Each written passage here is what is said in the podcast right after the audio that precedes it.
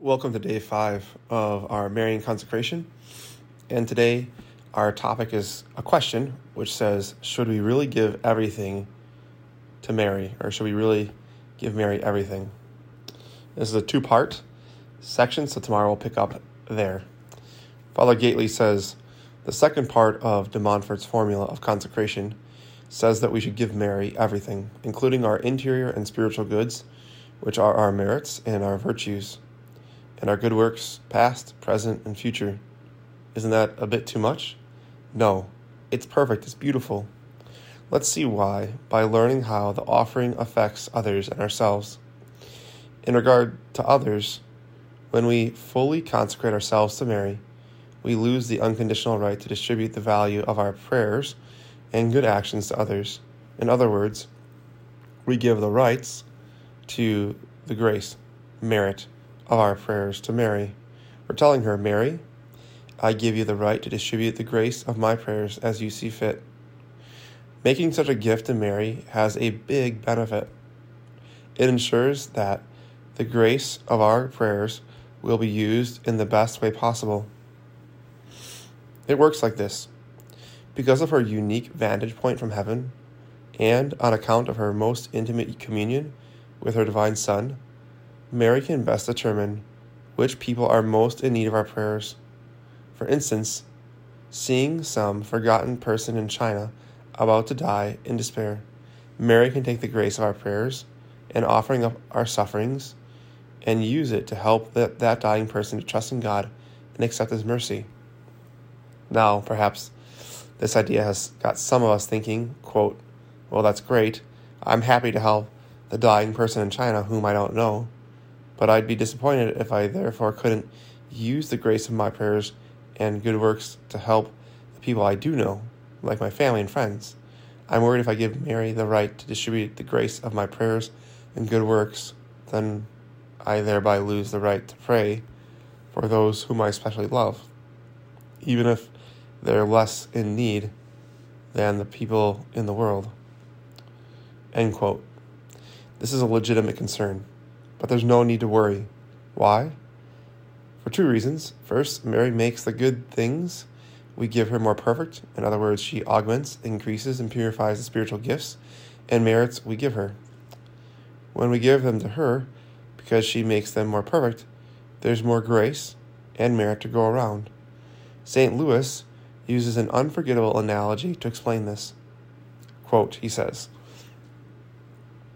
it is as if a peasant, wishing to gain the friendship and benevolence of the king, went to the queen and presented her with a fruit which was his whole revenue, in order that she might present it to the king.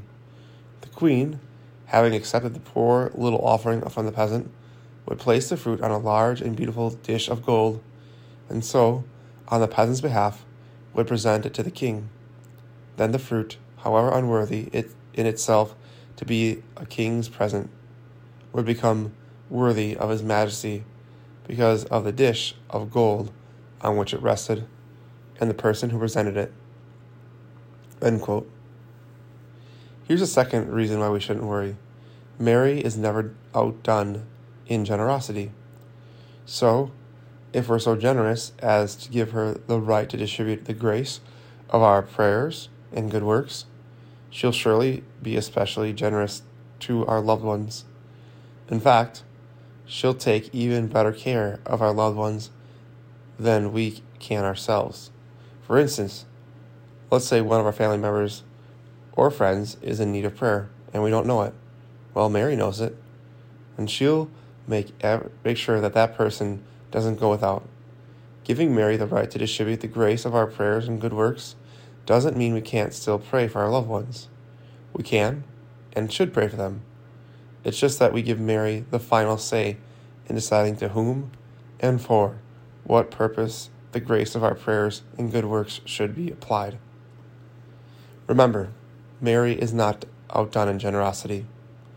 She especially hears the prayers of those of us who have given her everything, including the value of all of our good works, and she wants us to tell her of the people and intentions we hold in our hearts.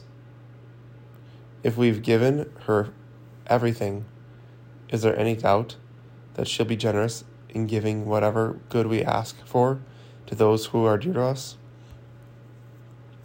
Today's prayer, which we'll repeat 10 times, is, Come Holy Spirit, living in Mary, help me be generous in giving all I have to Mary. Come, Holy Spirit, living in Mary, help me be generous in giving all I have to Mary. Come, Holy Spirit, living in Mary, help me be generous in giving all I have to Mary. Come, Holy Spirit, living in Mary, help me be generous in giving all I have to Mary.